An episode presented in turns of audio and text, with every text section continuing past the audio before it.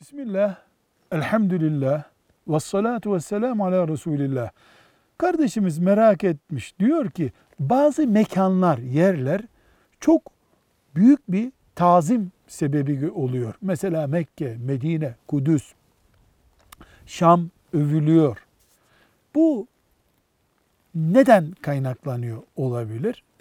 Bir kere diyoruz ki Allah kendisi Kur'an'ında veya peygamberinin dilinden şunu saygın tutmanızı istiyorum diyorsa bunu mümin sormaz. Sormaz. Ama hikmetini merak edersek diyoruz ki Allahu Teala Mekke'yi, Medine'yi, Kudüs'ü veya burası saygındır, hürmetlidir, mukaddestir dediği bir yeri öyle buyurur ki, öyle gösterir ki bize emir ve yasakları dairesinde yaşayalım biz. Oraya farklı bakalım.